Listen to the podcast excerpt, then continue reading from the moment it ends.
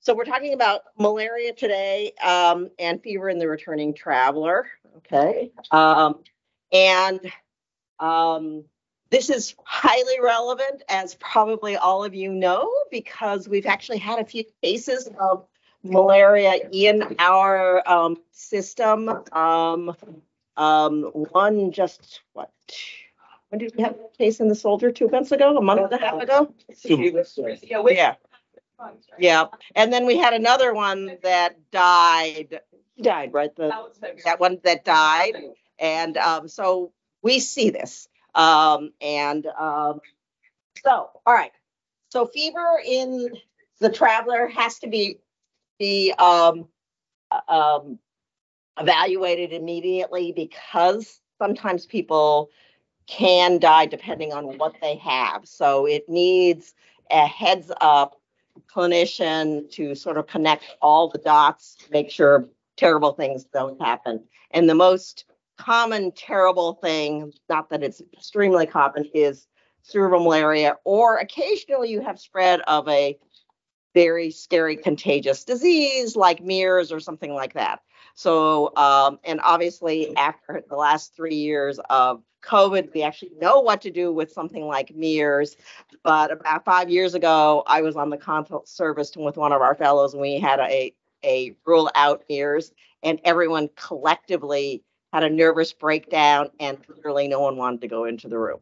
So it was me and um, Mindy Sampson, who is a fantastic fellow, who had to literally do, you know, group therapy on everybody who refused to go into the room to figure out how to get this person evaluated. And of course, he didn't have MERS, but still, um, this is where we need to be prepared, figure out what we're doing, and understand what's going on. Key question, obviously, you know, um, the point of the talk is where have you been and what did you do during travel? Okay. And the other thing is just because someone comes back with a fever after traveling doesn't mean they have something weird and esoteric. You have to go through the long differential diagnosis of what, what they have, what they might have. Okay. All right. A very useful website is GeoSentinel. It's a society that was um, established in 1995 by the International Society of Travel Medicine and the CDC. And it's sort of a network of 63 travel clinics on six continents. And they keep track of all the ongoing trends about what's traveling and what's going on. And obviously, these days, everything in the world is interconnected. So they're a very useful resource as to what's going on, um, what people are seeing, and things like that. They periodically publish case reports, um, reviews, and things like that about what are the recommendations for travel. And you know, as if the diagnosis and stuff like that was um, wasn't difficult enough, what you will find is for some of these infections is what is available for treatment and prophylaxis or conventional practice or even resistance patterns is completely different depending on where you are. So, you know, what, for example, what you we can get for treatment of malaria here in the US is actually pretty different from what you can get in Europe or Africa or India, and frequently in um, Africa and lots of Southeast Asia, you can sort of say, I have malaria, give me something, and they will give you something. Um, some of which is actually efficacious agents, some of which is counterfeit stuff, some of which is partially effective, and so it can create some real problems. All right. All right. Here. All right. So this is actually a review that was in the New England Journal um, by Guy Thwaites, who is um, based, I think, in Southeast Asia. It's a really busy diagram, okay? And the main point of this is there's a lot of things that it could be, and you really need to be thorough and OCD about going through the decision tree about all the things that it could be. Otherwise, you are missed up right? So this is all the, you know, ID people are known for being thorough in OCD. So this is where you really got to do it um, because the list of things that something could be is pretty long and there's lots of weird, obscure things on the list. All right. So this is a completely incomplete list of life-threatening tropical infections characterized by fever. So viral, it's like a bajillion things, right? Influenza, MERS, Ebola, Marburg, uh, all these other hemorrhagic fevers, dengue, hanta, yellow fever, Japanese encephalitis, Rift Valley fever, rabies. Okay. Uh, dengue is actually the one, particularly here in Florida, that we see pretty regularly, and also is the one that we need to be worried about because that's also one, like the other one in red um, on the list, um, Plasmodium, that in theory could also be transmitted locally, right? So not only do you need to worry about the travelers coming from places, but you also at times need to be heads up and think about it. Uh, if someone presents in a weird way and think, oh, well, did some mosquitoes mix with some of the wrong people and and start a little, little local outbreak of something. All right. Bacteria, anthrax, enteric. So the red things, dengue, enteric fever, plasmodium falciparum, malaria are the ones that are pretty serious that actually you may see here. Okay. All the other ones are things that we always talk about, um, but probably you won't see. But, you know, obviously, this is Tampa General Hospital. You know, we have one of the best VAs in the country. We have a big cancer referral center. And so we see, see all sorts of strange stuff that other health systems wouldn't see. So if anyone's going to see it in the US, we'll see it. So you got to be heads up. All right. So um, so bacteria, you know, anthrax, enteric fever, typhus, leptospirosis, melioidosis, meningococcal infections, Borrelia fever, plague. Okay. And then among protozoa, malaria, falciparum malaria, Knowlesi malaria, um, and actually Vivax malaria, you know, is something that you can see, though it's usually not life threatening. That's why it's not on this, and trypanosomiasis. And the other thing about this list is this is the list of things that will be on the boards. They'll give you some weird epidemiologic clue, some strange clinical symptom, and it will be one of these things on this list. Okay. So, you know, I can guarantee um, that for board studying, it, it, some of this will be on the list. Okay. All right. So, since the differential diagnosis seems to be almost infinitely long, and you have to really evaluate the patient really, really thoroughly. The things that you need to think about when you're um, thinking about a returning traveler with fever. So the itinerary, including layovers. There have been cases of someone who laid over in the um, Nairobi airport and got malaria, right? And so, so like detailed, you know, detailed history because you know those mosquitoes flying around in the airport um, you know uh, can also do stuff that you know can happen in the bush um, vaccinations and prophylaxis right so not everyone goes to a travel doctor and gets all the vaccinations and people get prescribed prophylaxis but they don't always take it and even if they take it they don't always take it like they're supposed to right so it's good if they take it but don't, don't assume anything if they, even if they say they took it. And then, as I said, depending on where you go, you can get all sorts of stuff over the counter or on the street. So that can mask symptoms, delay presentations, all sorts of things. So you need to take a pretty careful history about what someone real took or what they thought they were taking. Other medical problems are also going to make you know people um, you know um, predisposed to certain kinds of things, right? Um, so if someone is immunologically vulnerable, they're more likely to come up with symptomatic disease in a lot of cases. Obviously, exposure, so unfiltered water, unpasteurized milk, raw food, unwashed produce, you know, whether they drink fresh water, bottled water, um, walking in soil or barefoot on the beach, sexual contacts, um, people don't want to talk about that, but sometimes they go to places explicitly for sexual tourism, right? Um, so people will come back with HIV as a souvenir of their travel. Seriously, seriously. So you got to ask, right? You don't know, right? Um, exposures to ill friends or family, insect bites, right? Animal bites, animal contacts, bird contacts. So it's a pretty extensive and thorough list because the differential diagnosis is pretty long. All right. So, and then you also need to look at the timing of the fever relative to the travel. All right. So most of these things have general incubation, you know, periods.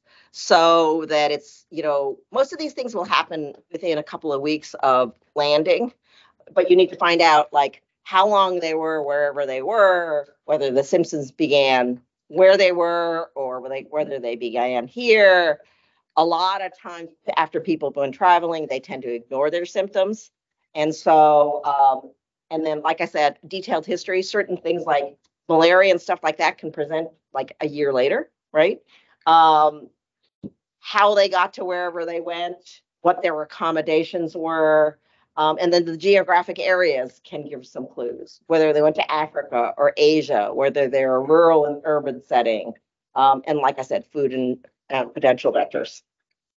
All right, so the most common diagnoses where we actually make a diagnosis are malaria, and obviously that's exposure to mosquitoes, though, you know, being in Florida, that means nothing being exposed to mosquitoes, right? Dengue, same thing, mosquitoes. Mononucleosis syndromes, that can be EBV, CMV, or HIV. Rickettsial infection, particularly with ticks respiratory illness. All right, so influenza obviously um, can be anywhere, and the seasonality of influenza is not the same as it is in other localities. It may be different than here. So just because we don't have influenza here or in the Northeast doesn't mean that you don't have influenza someplace, right? Enteric fever, and then actually a lot of people you just have no diagnosis. All right. This is again, the long list of things. The other thing that you have to worry about is is not only diagnosing the patient, but are they at you know bringing in something that makes everyone else, including you, at risk. Okay, so this is where the travel history is really really important. So if you have somebody who could have Ebola or MERS, right? Hopefully, someone in the ED or something noticed and asked. But, you know, we had like, I mean, you guys are younger than me, but, you know, there was a guy who had Ebola in a Dallas hospital and um, got sent out, and it was not good because it didn't occur to them, right? Um, and so, um, you know, so Ebola, all these hemorrhagic fevers, um, you know, influenza, obviously, if it's a really bad one, I mean, regular influenza, not so bad, but MERS could be bad. Um, plague, now, I don't think we've had a case of pneumonic plague, you know, in the US, but still, it's extremely infectious and transmissible. Measles is one that we could see, right? You know, um, chickenpox is also very infectious, right? And, um, you know, chickenpox is something that you know, we're close to the Caribbean. There doesn't have seem to be as lot of endemic chickenpox in the Caribbean um, islands. So people who might be um, from the Caribbean might be exposed. That they could come in. They could have traveled. All sorts of things like that. And then pulmonary TB as well, right? So think infection prevention too while you're evaluating the patient. Okay. So if appropriate, I think we've all discussed this. Malaria thin and thick smear. Anyone know the difference between a thin and thick smear? I'm tells, one tells you if there is malaria, if there are malaria. and the other one sort of gives you a percentage you can sort of quantify it. Yes. All right. So, so I mean, these are if you're not used to doing these things, it's not so easy. So, so basically, a thin smear is like peripheral blood smear, right? So, so classically you use Giemsa because it's easier to see the parasites, but you know, a regular Wright stain is is good enough if you know what you're doing. Um, but you know, you know, the attendings in the room are old enough that we looked at peripheral blood smears are well, accepting um, Dr. Moore and, and Dr. Katzman, but you know, Dr. montero and and and um, Ayler and I among the things that we had to do when we were babies like you is we had to go look at the peripheral smear. And if we had a particularly mean resident, they wanted to know whether you looked at it yourself and you actually knew if it had whatever, right? You know, and we actually had to do the gram stains ourselves and stuff like that. So most of us, like, well, at least I have, since I always worked in pretty busy urban places, I personally diagnosed malaria using blood smears that I did myself. But most of you haven't, and you probably can't even get a blood smear at the time around here. Okay, so then and then. Good luck getting a reading from a tech in the middle of the night. Here, you, you might be able to, but other hospitals, you know, it's you know it's like an act of God. All right. But but all right, so the thick smears are actually pretty hard to read. Um, you know, and so it's basically concentrated blood. You lyse the red blood cells, and then you look for white cells and parasite forms, and that's the most sensitive way of looking for parasites. Okay. Uh, the thin smear is just looking for parasites. And if you're good at what you're doing, you can actually speciate based on, on the thin smear. All right. And that, believe it or not, you know, in this modern era is the gold standard for diagnosis here in the US and in the world. Okay. So this is why it actually becomes relevant. Now, there's also a rapid diagnostic test for malaria if it's available. Um, they're testing it out here, but we don't have it available. And like all RDTs, it's not as sensitive, right? Um, probably for the thing that's the medical emergency, falciparum, it's sensitive enough, but um, it's not sensitive for all cases of malaria. And then, you know, the usual things, CBC, electrolytes, LFTs, including Billy's, um, blood cultures, UA, stool for O1P, or or these days, you know, molecular test GI panels, um, chest X-ray, HIV, you know, monospite, spot, you know, hepatitis serology, coagulation profiles. But this will all depend on, you know, the travel history and what you've decided is high high priority in the differential diagnosis, right? So you're not going to necessarily get all of these things, but this is where talking to the patient and you know and getting your differential diagnosis of what's possible is really really important. Okay. So the thing about malaria, and um, you guys are probably aware of this because of the, both the recent cases and all the publicity, is um, if you travel to an endemic area and have a history of fever, um, even if the fever is no longer present, you believe the patient and you work up malaria. Okay. So malaria fevers tend to be periodic and no one entirely knows why, but people like most fevers that tend to happen in the afternoon, but malaria fevers tend, if they're periodic, they tend to happen at night. So they're at two in the morning. So if someone comes in, say, I feel miserable and I've been having fevers and they don't have a fever and it's in the morning or in the afternoon, believe them and work up malaria. Okay. The malaria smear, because it's periodic, and because it correlates to when the parasites lyse out of the infected red cell, the malaria smears can be negative if the parasitemia is relatively low. And also, falciparum tends to, the mature forms tend to sequester in um, the, the peripheral organs, so you won't see it in the blood. Okay. So, because of that, if they have a suggestive enough history, you have to work them up and you usually need to get more than one smear. All right. If if the index of suspicion is high. The physical exam could be completely normal, or if abnormal, it may be abnormal in a way that's completely non-specific. All right, they come in with a febrile illness, and you know, um, the incubation period is usually less than a month, usually within a couple of weeks. And prophylaxis doesn't mean malaria is ruled out. Ruled out, and often, like people who live in malaria endemic areas, if they're stationed there, frequently don't take malaria. Often, if once it's like true confessions time, you know, were you given malaria prophylaxis? Did it take it? Most people say yes. But then when you talk to them a, a, little bit later and they're talking about it, they said, well, you know, I might have skipped a few doses. so it's not that you don't believe them, right? But that does not at all affect whether you try to um, work them up from Larry. But the problem is if they took prophylaxis, it might be a little bit harder to diagnose because, you know, um, it may take a while to take off. All right. So severe malaria, falciparum malaria, occasionally Knowlesi malaria, um, is a life-threatening medical emergency. Non-specific can compress, compress, progress really, really quickly, and you can have somebody sort of talking to you and fine, and then literally at death's door in less than 24 hours.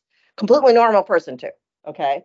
And they can lose consciousness, they can have pulmonary edema, they can get acidotic, they can have renal failure, they can have shock. That's usually plas- plasmodium falciparum. In the case that we had, you know, was a young soldier who was in his 20s, and Dr. Kandafi, who took care of him, said she really thought he was going to die. You know, um, and Knowlesi, which is a zoonosis and pretty much in Southeast Asia and stuff like that, can also present the same way. So that usually clearly, uh, I mean, that's pretty rare here. You, you see more on the West Coast just because, you know, it's in, you know, a, a you know, a constrained geographic area. But obviously we get travelers from all over the place, so it doesn't mean we can't get it. All right, people with Plasmodium vivax. Um, in the malaria world, it's it's like people with um, Falciparum can die. Um, people with Vivax feel like they're going to die. All right. So they feel terrible, right? You know, but the parasitemia tends to be low. They feel god awful, but they actually usually don't die. So this doesn't mean that you shouldn't pick it up and be the good doctor and and but Vivax is not that same level of medical emergency as Falciparum. All right. So, malaria 40% of the world's population lives in malaria endemic areas. Um, and the human malaria's effect, I mean, I don't even know where they get these statistics because, you know, how do you count malaria, malaria cases in the middle of the supposedly it's 250 million people and 600,000 um, deaths per year. And if you any of you have been to um, Africa, you know that it's like a little piece of paper done at the county, you know, thing that's transmitted to the National Health Office on yet another piece of paper. So these statistics you have to take them with a grain of salt, but you can't follow trend lines, right? So um, and you know, during the COVID era, we didn't have any malaria because no one was reporting any malaria, but no one believed that, right? Um, so it's associated with huge world poverty, huge economic cost, and the CDC, Tulane, um, you know, College of Public Health, Hopkins College of Public Health were all started for malaria control because we had malaria in the U.S. Okay, um, until the 50s, and officially we were certified as having no malaria in 1970. All right, so obviously, you know what's going on here in Florida and Sarasota and with global warming and world travel and Florida being Florida and mosquitoes being everywhere, if if malaria can come back and be endemic again, it will happen here, right? Okay.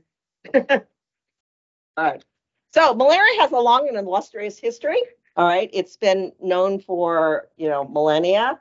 Um, in Italian, the name came from mal aria, so bad air. So people did know somehow it was in the air. Turned out it was in the air because it was mosquitoes, but there have been a lot of Nobel Prizes associated with malaria. All right, Laveran discovered the blood stages. Ronald Ross um, proved that mosquitoes transmitted it. The first sort of medication, which became quinine, was from the coconut tree. So one of the big fights was, um, you know, like controlling areas and islands that had these trees because as part of you know the wars for global domination countries would literally fight for the islands that had these trees but because they the, the generals knew that infectious diseases were killing their soldiers okay? Um, all sorts of weird stuff happened. Malaria was actually used to treat syphilis. So you did fever induction treated and then treated the malaria with quinine. And there's another guy who got a Nobel Prize for treating syphilis with malaria. Um, and then obviously, um, Dr. Tu devo- discovered artemisinin drugs that um, from and and that she won uh, in 2015. So malaria is a big deal. All right. So plasmodium um, is the causative agent of malaria. There's hundreds of named species. Most of them are exquisitely adapted to their hosts. So reptiles, birds, rodents, monkeys, animals, you know, of all sorts. And there's all these different peculiarities about the different species and stuff like that. It's thought that the human malarias jumped from primates at some point or another.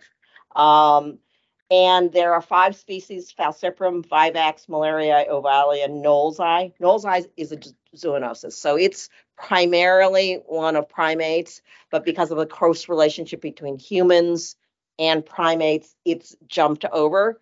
Um, so it's primarily zoonosis, but it's also one that potentially could become more regularly seen in people. Um, the mosquito that transmitted is the female Anopheles mosquito, and we have Anopheles mosquitoes here in Florida.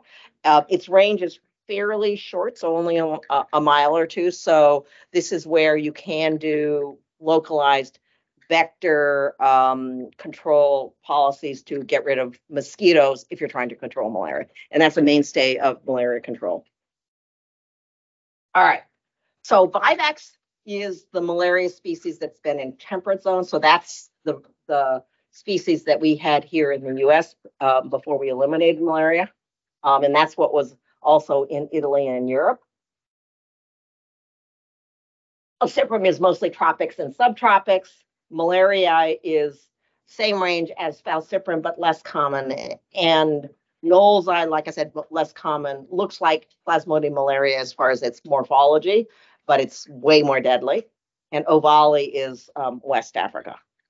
And and what's now with better, better molecular tools, it used to be thought since everything was diagnosed by um, um, smears, it was thought that you only usually had one um, infection. But now that we've got better molecular tools and stuff like that, it, it's turn, turns out that probably co-infection is more common than originally thought. And the, the significance of that is not really, really clear. But in the old days, we were, we were taught, well, even though you might be susceptible to two kinds of um, infection, you were generally didn't get it. But now with the molecular epidemiology, that seems not to be true. So, and it's unclear whether that's change in vector, change in drugs, change in malaria control, or just that we have better tests. All right. So in endemic areas, clinical malaria is the disease of the young. Okay, so this is um, from uh, a Nick White paper in the Lancet. So red, the red line, so so um, the population of people is on the y-axis. The x-axis is age, goes up to 50, and the red line is severe malaria. So those are the deaths, and that's pretty much kids under the age of five, and they die of cerebral malaria and anemia. Um, and then as they grow up, they acquire partial immunity okay, so that they can get sick occasionally. Um, but you know, in areas that where malaria is endemic, you do a profile of school-age children, and 30 to 40 percent will have parasites in the blood, just there. And then they'll get something called partial premunition and premunition. In other words, adults walking around, you just check their blood and they'll have parasites and they seem to be completely fine. Okay. So there is no sterile immunity. All right. And the other thing about uh, malaria that's significant is that you leave a malaria endemic area, whatever was magic about you being exposed all the time goes away. And so after a year or two, you're vulnerable again. All right. So you lived all your life in some place where they have tons of malaria. You had a few cases when you were a kid. You don't take prophylaxis. You're fine. You grow up. You come here. You go to Europe. You live for a few years. You go back and you're all of a sudden susceptible Yeah. All right. So, so this is what happens to us. So we have about 2,000 cases of malaria a year. Um, in 2018, there were 1,800 reported um, confirmed malaria. 98% were, were imported, and one case was transmitted by a BMT. And that was actually one of our cases at Moffitt.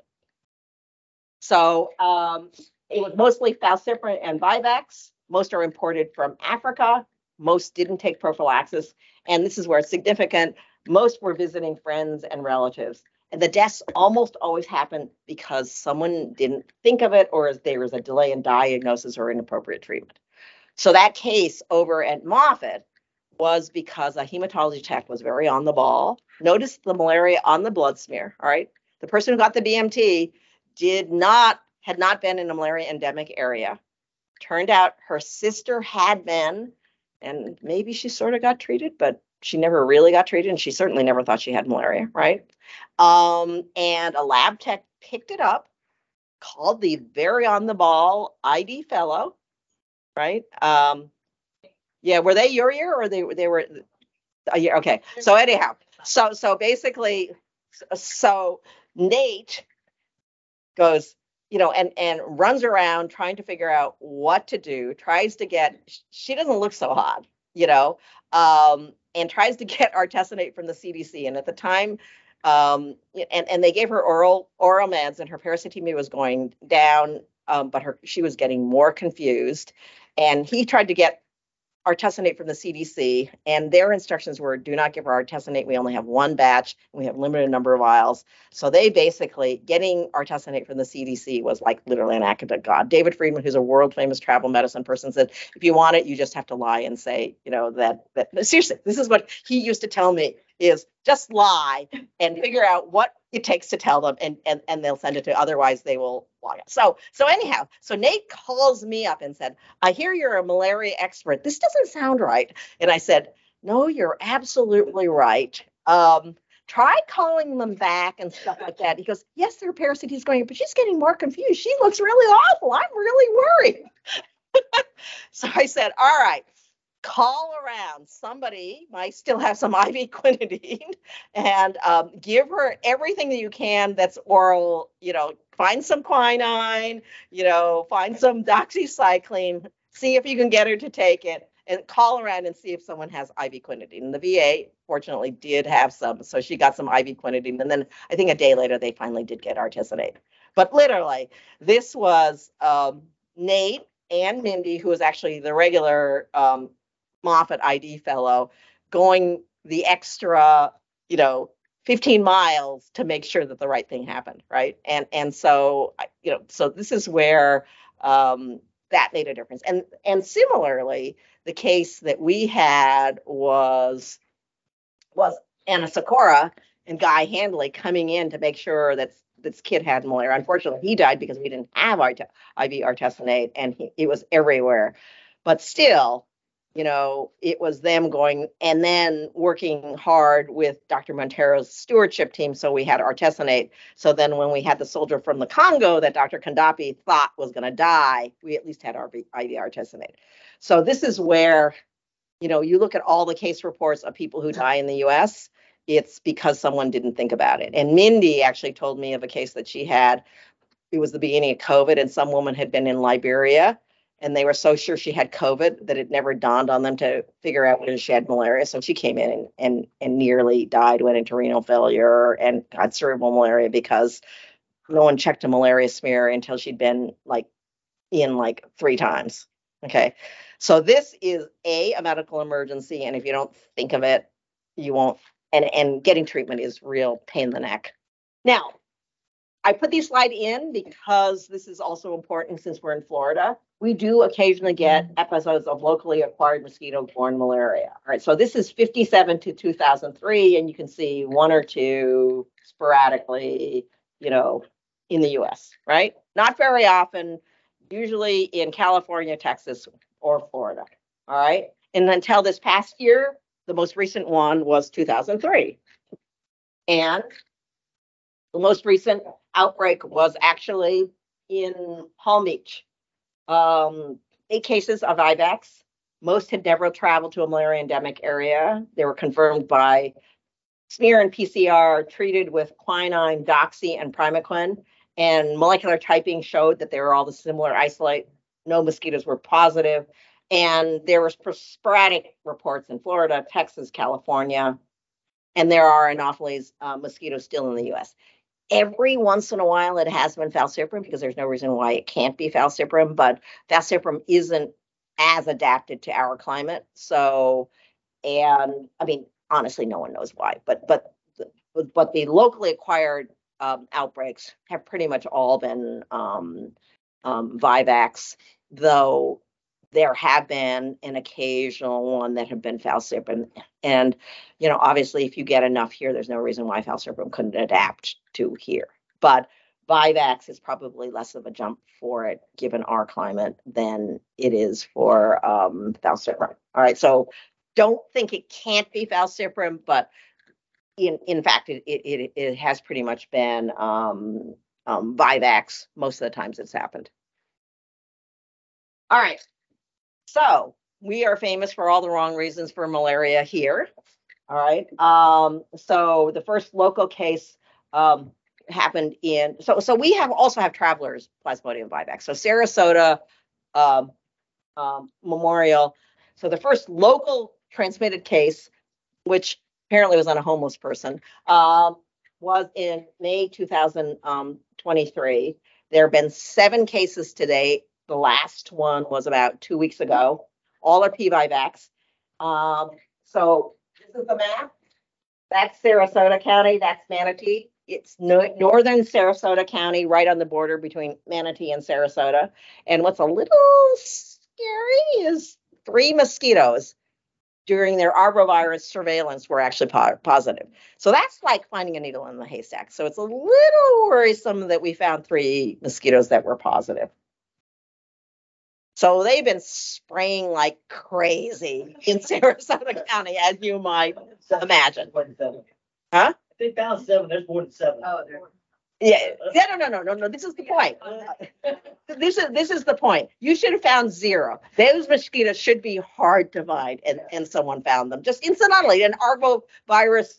So this is all the, you know, the different things that they look for and they squash the mosquito. I mean, and even if it's scare, you know, I mean, it's, I mean, the chances of that being positive are like pretty low. All right.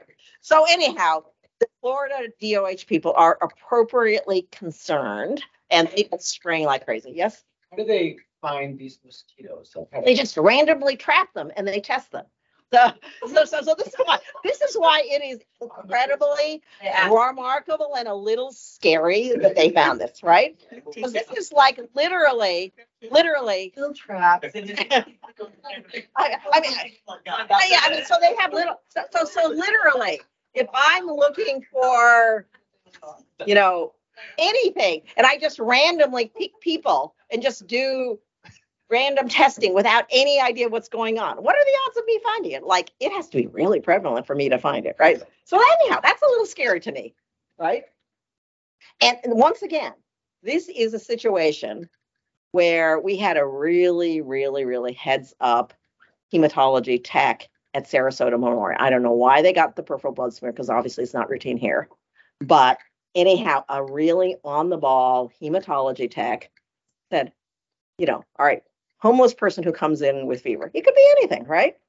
And I mean, maybe it's because I think they all had thrombocytopenia, so maybe that's why they they they were worried about TTP or something else. So maybe that's why they did the peripheral blood smear. Anyhow, they did the peripheral blood smear, and uh, very heads up hematology tech said, "Huh, there's malaria here," and called up the ID doctors, and then they changed their protocol so that they actually in service the RDTs and stuff like that. So Sarasota Memorial, Sarasota Memorial actually has the RDT, and they changed their protocol so that they can actually diagnose malaria pretty well, and so that they've actually diagnosed. I think of the seven cases, they've had like five there. So, um, and actually, um, we're you know in a collaboration with CDC and DOH up at NID RBR malaria group um, is actually trying to see if we can type them to see if they're the same isolate or not. So we don't know, but so, so we have four of the samples that we're trying to type up there. So, uh, so we'll have to see if we have any more. I know they've been spraying like crazy, but this is, but this is another thing, right? That, that, you know, if that, that lab tech hadn't been pretty experienced and on the ball, right? Okay, so be, be kind to, to the lab techs too. All right, so plasmodium. All right, so the life cycle is one where the female uh, Anopheles um, mosquito um, injects sporozoites into the blood. Those sporozoites are like homing missiles. You only need like two or three probably to go straight for the liver and set up malaria infection. So they're really efficient at what they do. All right, and then they bring um, grow up thousands of merozoites that invade the red cells. All right, so this is completely clinically silent, but the liver stage is very, very important because it's required for transmission and acquisition of malaria. it's the site for a lot of the prophylactic treatments for malaria, right? And um, the CSP vaccine targets the liver stages. Okay, so so it's very very important. Clinical malaria is all the repeated red cell stages. Okay, so that's where you get the fevers and the lysing out. And then you get the gametocytes, you know, there's some signaling, and then that's what's picked up by the female mosquito again and, and reinitiates the cycle. And every phase of that cycle is essential for transmission of malaria. Okay, so so that's why spraying for mosquitoes will stop transmission of malaria. And that's why also vaccines and um, drugs targeting the liver stage, if it works, will also tra- stop transmission of malaria. I question real quick. Are people with like cirrhosis or liver disease more or less at risk? Like, is it a, a worse environment for the I don't know. I mean, because you know the problem is where malaria is, you know, probably people with cirrhosis and stuff like that do so badly from all the other things that they would get that they like. Like it's it's it's sort of would be hard to know. I mean, like where there's a lot of malaria, I think it's sort of hard to live a long time with cirrhosis, right? Because it's like in the middle of Africa, right? So I don't know. And then you know, doing a cohort study, how would you know, right? So so I think it would be hard to tell. I don't know. Okay. All right. So that's a female Anopheles mosquito, that's sporozoites. Um, and, and like I said, those are homing missiles that are like have an incredible, they're very efficient, all right? They have to go into the skin, make it out of the skin, into your blood system and make it to the liver. And they're very good at doing what they do, right? And then they um, have a replication phase in the liver. Um, and you know, one or two can make thousands, right? And this is completely clinical silent. There's no way you would know if this had happened to you.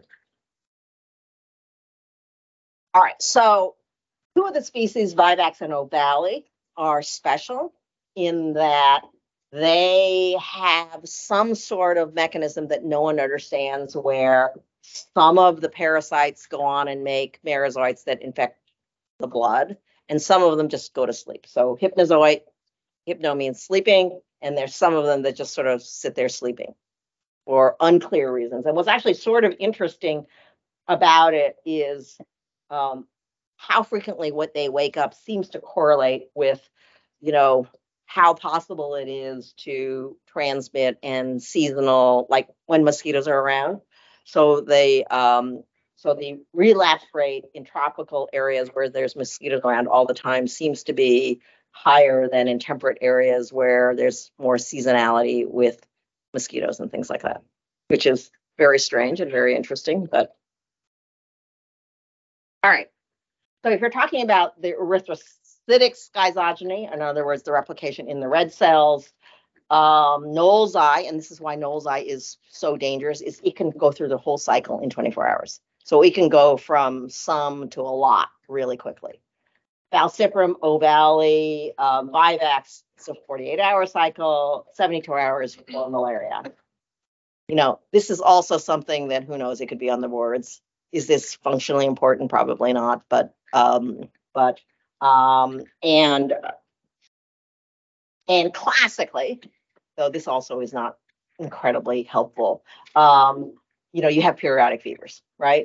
So classically, you have fevers every two days with Vivax and Ovale and Falciparum. Is that really, really helpful for making a diagnosis? Not really, but this could be on the words, right? For Falciparum, really, if there's a periodic fever, you know, they they tend to have it at night, but they frequently just have fevers, you know, in in less synchronous pattern. Okay. Um, and that probably is because they can infect any red cells. So there, there are some on today's cycle and some on, you know, yesterday's cycle, and and and that's the story. Okay, but there are differences in the fever curves, and this is sort of one of the classic, you know, old time parasitology, you know, things that people, very smart clinicians noticed a long time ago. So do the fevers correlate with like when lysing? Yes, yes. So that's why the fevers tend to be at night for reasons that are, I don't understand why malaria parasites know it's nighttime, but they know. And even the lab, they know. Like I used to work on malaria a long time and I tried to get them to lice out during the day. And after like literally six months of trying to get them to be obedient, I realized it was easier for me to drive into the lab at midnight because because they just lice out at night. I don't know why. But they but so so there is something about something or other that they're programmed to lice out at night. Now it makes sense, you know, thinking biologically, right? You know, in that licing out in the evening and things like that, you know, that's when people are lying down. That's why, you know, when mosquitoes might be around and stuff like that. Um, but why completely beyond me, but but they definitely tend to lice at night and those fevers tend to be all that toxic stuff sort of you know basically all these red cells explode release all this stuff that makes your immune system very angry and that's why you get the fever. So so so this is why you know getting those blood smears in the middle of the night are frequently the highest yield if the parasitemia is low. I mean with the falciparum you usually you know you can see low levels because it's not as synchronous and things like that but that's why you can have the right history but you might not pick it up okay so diagnosis right think of the diagnosis because it's not so easy to make the diagnosis. All right. Um, so this is a picture of the thick smear and the thin smear. The thick smear um, is the one that you, you know, do a drop of blood, let the red cells lyse, then you stain it. And honestly, I, you know, I can't really read a thick smear. I've looked at a whole bunch of them, and I, I would never say that I could actually, you know, thin smears. Um, you know, are important for morphology and also quantitating the parasitemia. Um, now we treat everybody the same way, but in the old days, you know, where you know quinine was hard to find, but there was still chloroquine sensitivity and stuff like that. There was patchy drug resistance.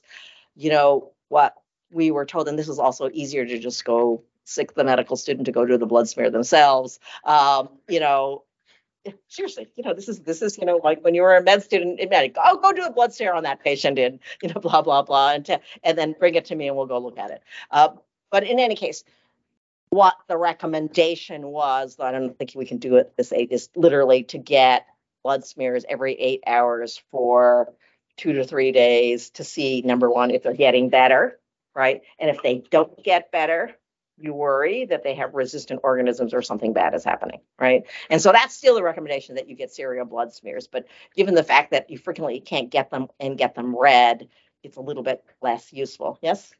Names thick and thin are just visually how they look, or is there some other? No, no, it, it literally is like a blood smear is is, is the the thin is, is is exactly like a peripheral blood smear. So so you you take a little drop and then you slide it across and you make it like a feathered thin suspension. I mean, you've probably looked at blood smears at, at some point.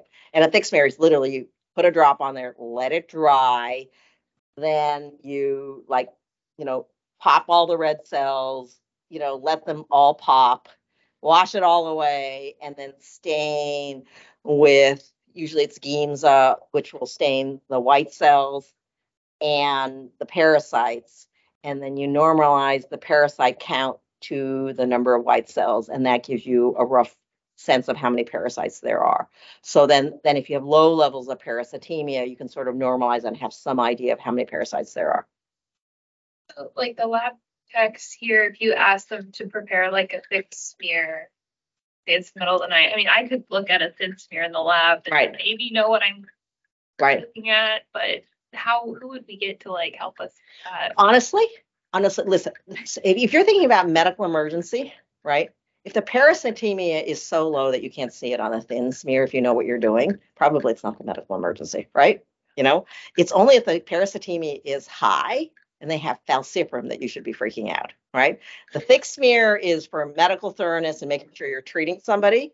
But if you don't see it on a peripheral smear, but by definition, if you know what you're doing, right? They don't have a very high parasitemia, right? So, so, so yes, you should, to be thorough, you should get the thick smear, blah, blah, blah, blah, blah. But, you know, you know, especially if you're just trying to figure out how whether we have any coartem or what we're gonna do, and everyone's having a nervous breakdown because they have no idea what to do about malaria, this should not be our priority, right? It's getting the diagnosis, figuring out whether the parasitemia is getting, you know, calming the nerves so everybody gets the patient treated appropriately. But if in the thin smear, you can't see it and, and- there are people who know what they're doing and looking for parasites and you can't find it by definition, right? There, there can't be that many parasites, even if you have the right diagnosis, right? So not to worry, let the lab deal with thick smear and stuff like that, right? So, um,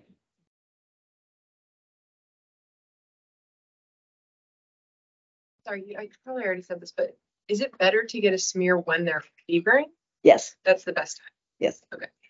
So if that for some reason occurred like during the day, yeah. But, but, but, the- so this is why, though, you know, this is, this is one of the problems with modern medicine and stuff like that is like, you know, we used to be extremely low tech. So you could like, and, and since, you know, I'm in the era where if you wanted a lab done, went and grew it yourself because there, it was like hopeless to get the blood draw team or somebody to do it, right? So you literally, you, you, like it was on the sign out seat, you know, said somebody to go check the malaria smear at two in the morning, right? Um, and then obviously if someone spiked in the middle of the night, you got called, right? Um, so then you could go, you know, get it done. So getting a Q8 or Q12 blood smear actually was more feasible than it is now, you know? Um, and then, you know, in the old days, you know, you could go down to the lab, you know, most places had a little lab in the ER or something like that. So you could do basic staining, or if you had a big lab like HAT, you could go, like you knew that you could be nice to the heme techs in the middle of the night and they would stick it in their thing and stain it for you. And then you'd come back like an hour later and you'd go look at it. So, all right.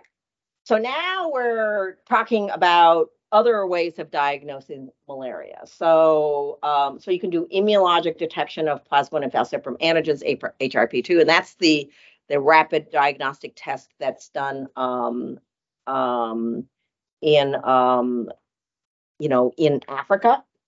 So it's a single test. You can have immunologic detection of another sort of pan malaria antigen, aldolase or LDH.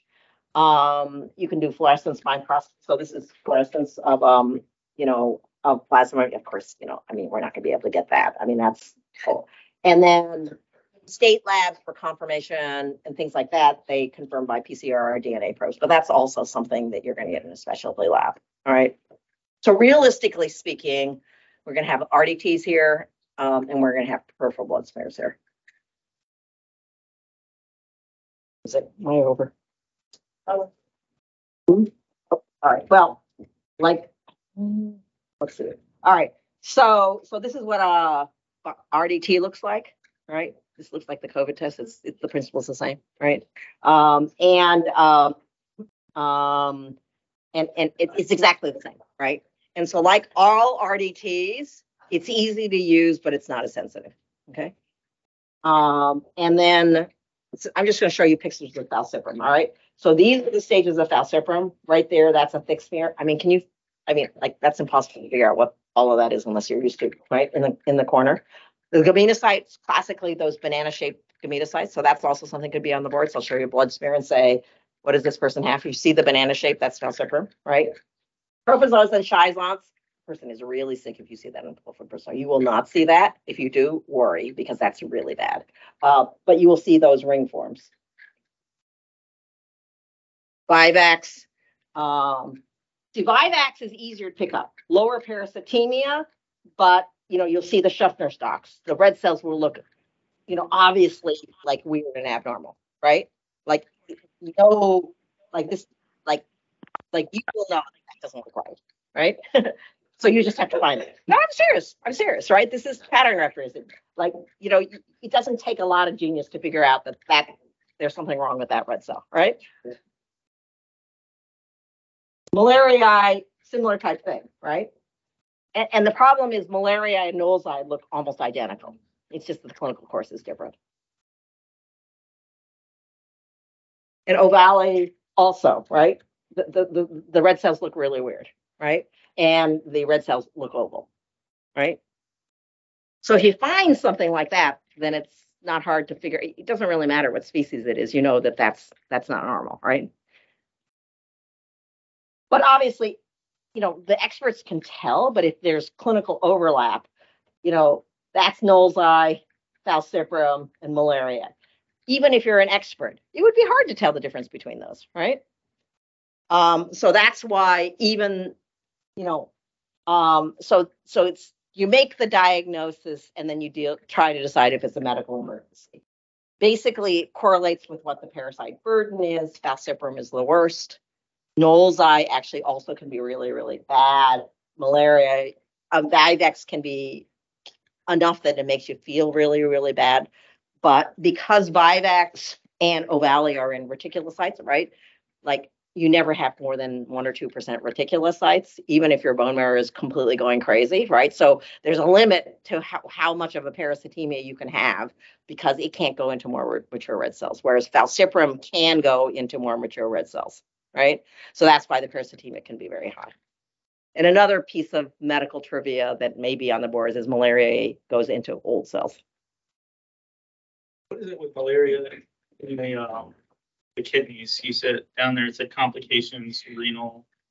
You know, I'm not sure why people get it, but associated with falciparum malaria, um, people do they get blackwater fever. That's from quinine. We don't give quinine, but they, they they they get renal failure. I mean, they basically get multi adults get multi-system failure and they get renal failure and uh, why they get it, I'm not really sure. I don't think people know. You know, it, it, they, they they basically get clinical shock.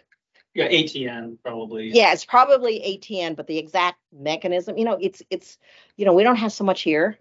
Um, it tends to be this whole multi-system failure tends to be adults rather than kids. So in endemic areas where you can study a lot of malaria, you actually don't see adults that get that sick because they're all immune, right? So so the exactness is probably ATN, but I'm not really sure. But you know, obviously they come in with like bad shock and then um, you know, and then uncomplicated malaria, it's completely non-specific.